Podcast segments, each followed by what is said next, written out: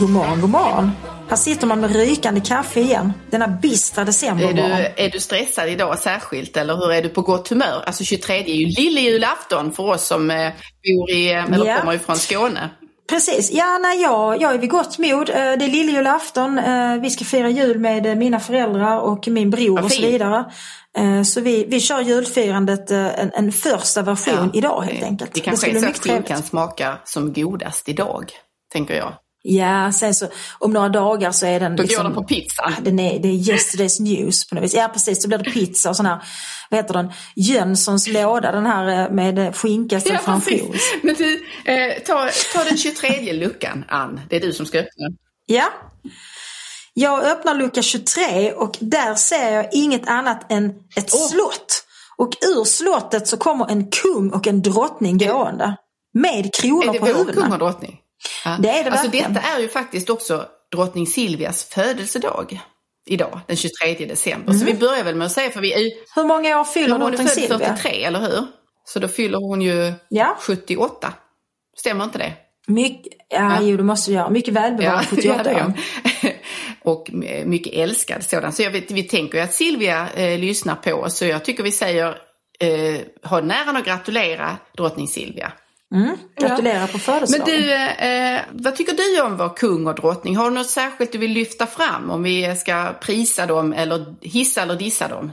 Nej, men alltså jag, jag gillar Mm. vårt kungahus måste jag säga. Jag tycker om den blandning av, eh, vad ska vi säga, liksom högtidlighet, tradition och eh, ändå någon slags mänsklighet som jag tycker vårt kungahus är bra på att utstråla. Inte minst just vår kung Mm. faktiskt som jag gjort, tycker jag, fantastiska insatser i samband med sådant som tsunamikatastrofen men även under Ja. coronapandemin så tycker jag att han har lyckats tala till folket Man brukar ju eh, på ett sätt som har gått Ja, rakt precis. in Man i brukar ju hjärtat. racka ner på kungens sätt att tala och på att han liksom, man, ofta framställer man honom som lite lättkorkad eller att han är förvirrad och så. Men när det, han verkligen sätts på prov, Vad var det där? Goddag örebroare eller vad var det? Ja exakt, han förväxlade i vilken stad han var. Inte undra på det kanske egentligen, men man reser runt. Nej, det är lätt hänt. Det är lätt hänt om man är på resande fot Men ehm, jag är också precis som du mycket förtjust i, i kungligheter överhuvudtaget och jag tycker att vårt kungahus Mm. har överhuvudtaget gjort mycket goda insatser för vårt land och för medborgarna där. Men jag, jag skulle vilja lyfta fram ett, alltså om jag har så här favoritmoment så är det faktiskt Mm. eh, det ögonblick då kungen och drottningen, det var dagen före de skulle gifta sig eller möjligen två dagar innan så hölls det en sån här hyllningskonsert på Operan i Stockholm. Och vid detta tillfälle framför Kerstin Dellert Å Carl Gustav, ljuva Carl Gustav. Och då undrar ni så här, varför har du valt det ögonblicket? Jo, därför att det var inte Kerstin Dellert som kom på det, utan det var faktiskt så här att vår drottning då, Silvia, vår blivande drottning, hon ville på Ja. något sätt visa hon ville göra en överraskning, en surpris för sin blivande make. Så hon hade hittat den här gamla revyslagern från 1901 och kunde, kunde inte utläsa så mycket av texten mer än just eh, rubriken Å Carl Gustav, ljuva Carl Gustav och, och så vidare då. Och då bad hon Kerstin Dellert, hovsångerskan, att framföra den. Kerstin Dellert tyckte ju lite så här, den är inte jättebra den här låten. Men okej, because you're the queen, så vem är jag att säga nej? Du är drottning, du bestämmer. Men det var ju väldigt fint. Alltså drottning Silvia är ett föredöme på det sättet. Jag tycker om att hon fortfarande efter alla dessa år i Sverige bryter lite, lite lätt på tyska. Men bortsett från det så är ju hennes svenska, alltså grammatik och så vidare helt oklanderligt. Och att hon direkt gav sig i kast med detta, att lära sig eh, detta mycket marginella språk. Ja, hon, hon eh, kan väl, är det sex hon eller sju i. språk eller något sådant som hon behärskar? Hon är ju tolk till, eh, Ja, till alltså hon- yrket så att säga. hon ter sig som en mycket språkbegåvad person och eh, nej men hon, hon har en mycket trevlig utstrålning Ja. tycker jag. Ett av mina favoritögonblick med eh, kungen och drottningen är också förknippat med när de precis Ja. träffades. Eh, när kung Carl Gustav i någon intervju säger att det sa bara klick. Ja, det sa som man säger. Det tycker jag är väldigt fint. Säger här. Ja. Precis, de, de är mycket unga och de är så påtagligt Ja. förälskade när de sitter där i någon soffa och tittar på varandra med den där blicken som människor kan ha de är nyförälskade. Att de kan knappt tro att det är sant. Tänk att den här fantastiska människan vill precis. vara med mig. Att det går liksom verkligen Genom eh, alla igenom eh, bild ja. och ruta. Och de träffades ju faktiskt på Kinky Bar. Det är inte så många som kanske vet det. Var något sånt. Vem vill inte gå på kinky bar? Jag vill också träffa en prins Ja. på kinky Nej, bar. men alltså sen om man går igenom framåt i tiden, nu valde vi ju två ögonblick som ligger i början av deras äktenskap eller innan det ens hade startat. Så, sen så tänker jag att min eh, respekt och beundran för drottning Silvia har ju eh, bara ökat över tid när man också tänker att det kanske inte alltid har varit så himla lätt att vara gift med denna Å Carl Gustav, ljuva Carl Gustav därför att han har haft eh, diverse, för att uttrycka det diplomatiskt, för sig på andra håll och kanter. Och det är väl då upp till, det har ju varit upp till eh, drottningen att hålla ihop det här gissar jag. Och eh, eh, hon gifte Ja. sig inte bara med en man utan också med ett helt land. Så att sen, det är väl ingen som tvekar på att Ja. det fanns kärlek där det gör det säkert fortfarande. Men prövad har hon ju sannoliken blivit. Ja, det har säkert han blivit också. På grund av hennes tyska mig. brytning eller vad? Jag tänker att det inte är helt lätt eh, med ett äktenskap som också är så knutet till. Ja, ett precis. uppdrag och en position. Att det måste också sk- skapa ganska mycket konflikter. Alltså, man kan ju tänka liksom för sig att det vore ju underbart att vara en kunglighet. Tänk att födas som prins eller prinsessa och, och, ha alla de här förmånerna. Och det finns ju oerhörda förmåner naturligtvis med att vara en kunglighet. eh, Med liksom någon slags, eh, man får väl säga tryggad eh, liksom, existens med rikedomar och fastigheter och man får träffa en massa spännande människor och göra intressanta saker. Men man är ju också väldigt Ja. begränsad. Och det måste vara frustrerande för jag tänker som prinsessan Madeleines Chris verkar ju inte jättetillfreds alltid med att ha gift sig med en prinsessa och därmed också Nej, ett exakt. land.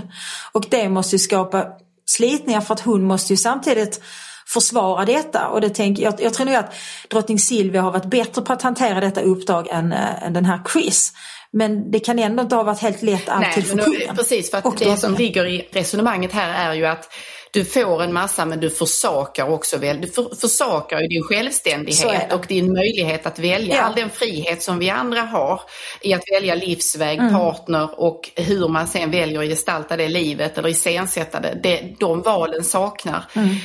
eh, kungligheterna som vi talar om. Jag, jag tycker att The Crown, som ju skildrar den engelska drottningens liv, den, Mm. är, den är bra på många sätt men det som jag särskilt skulle vilja lyfta fram som den gör som inte andra filmer eller tv-serier om kungligheter har förmått att, att få med, det är ju att det här är ett system där du som individ måste sätta dig själv åt sidan för något större, för något högre och där så att säga kronan är det är det det handlar om. Du har en lojalitet mot, gentemot den.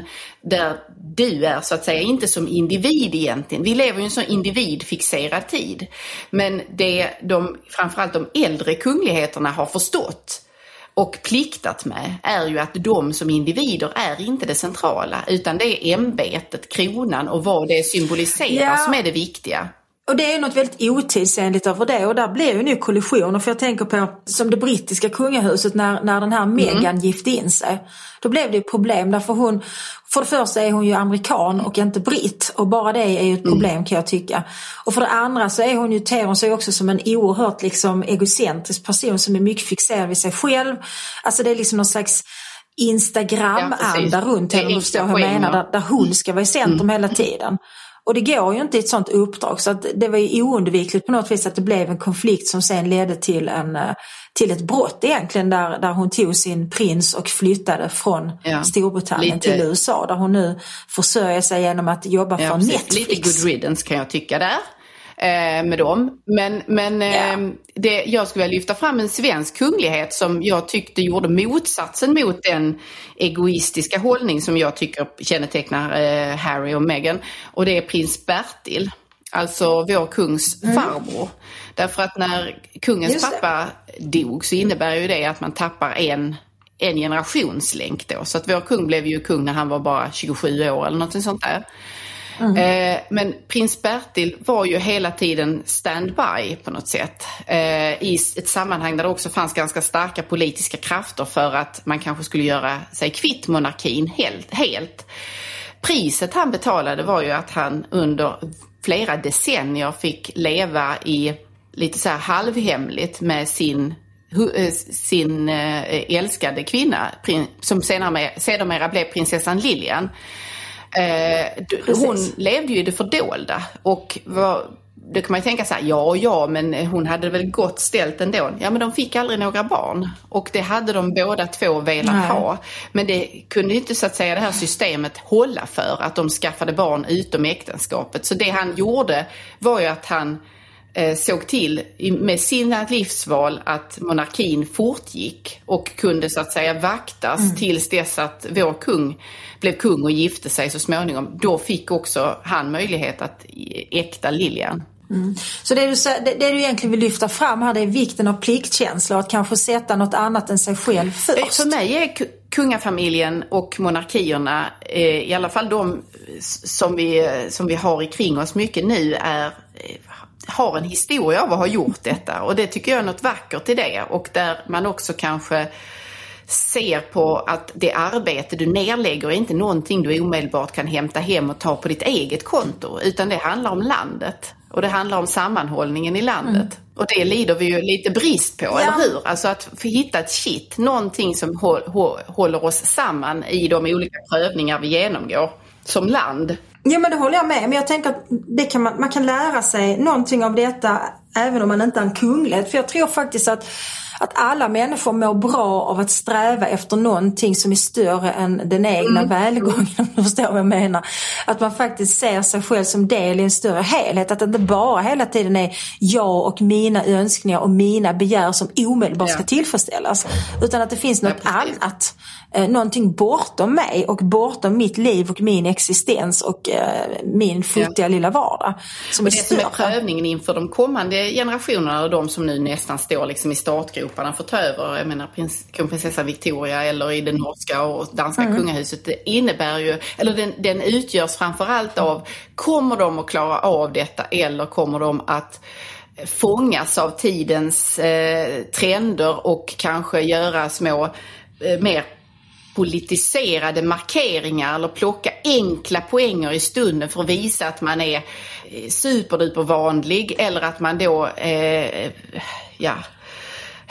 Det alltså är jag, vill, orolig Det du säger faktiskt. så känner jag, ja jag också. Och jag vill varna för två saker. Jag vill varna Dels för den här politiseringen, för det, det där är ju liksom eh, Harry och Meghan eh, liksom extrem exempel på detta som är liksom sjukligt woke på något vis. Jag tycker att det finns lite sådana tendenser eh, i den yngre generationen av vårt kungahus också att man är lite för benägen att, att ta liksom politisk ställning faktiskt. Så det tycker jag är djupt opassande för kungahuset. Gör icke det, politisera inte kungahuset också. Och sen vill jag också varna för den här Ja, precis. vanligheten. Det är samma missförstånd som politiker. Vi vill inte ha politiker som är vanliga. Vi vill ha politiker som Ja. är bättre än vanliga människor. Och vi vill absolut inte ha ett kungahus som är vanliga. Deras roll är ju att vara glamorösa. Det är de som ska vara Guldet. Mm. liksom, det som glittrar på, på den här... Ja, det är de som ska vara guldet. Så liksom, ta det uppdraget på allvar. Deras funktion är ju dels att vara, skapa den här känslan kring gemenskap, något man kan enas kring. Men då, deras uppdrag är ju också, har alltid varit, underhållning i någon mening. Att det är en sagovärld som vi kan få ta del av genom att titta på Ja, och läsa exakt. och så vidare. Men, eh, och det behöver vi. Vi Ja. behöver sagorna. Eh, och jag tänker att vi kan väl avrunda detta med att uppmana alla våra kära lyssnare att Sök på Å Carl Gustav, ljuva Carl Gustav så får ni en filmsnutt som kommer att göra er varma i hjärtat denna drottning Silvias födelsedag. Och notera då att det är alltså Benny Andersson som står och spelar dragspel som ackompanjatör till Kerstin Dellert. Bara en sån sak är värd att se. Och titta på hur nöjd Silvia är med den här löjliga texten från 1901. Jag ska genast kasta mig över datorn när, när vi har avslutat detta. För att titta på detta klipp. Ha en mycket fin dag. Ha det bra allihopa. Hej då! Om ni inte kan få nog av oss och våra ljuva skånska stämmor så gå in och stötta oss på patreon.com sundagskolan.se så kan vi spela in ännu mer och ännu bättre program. Och vi kan hitta på en massa roliga saker och berätta om allt i detalj för er. Så stötta oss, Ann och mig. På Patreon. Följ oss på Instagram och Facebook. Aj, aj, aj, det kluckar i rören. Men det är väl inget att bry sig om? Jo, då är det dags för de gröna bilarna. Spolarna behöver göra sitt jobb. Spolarna är lösningen. Ah, hör du? Nej, just det. Det har slutat.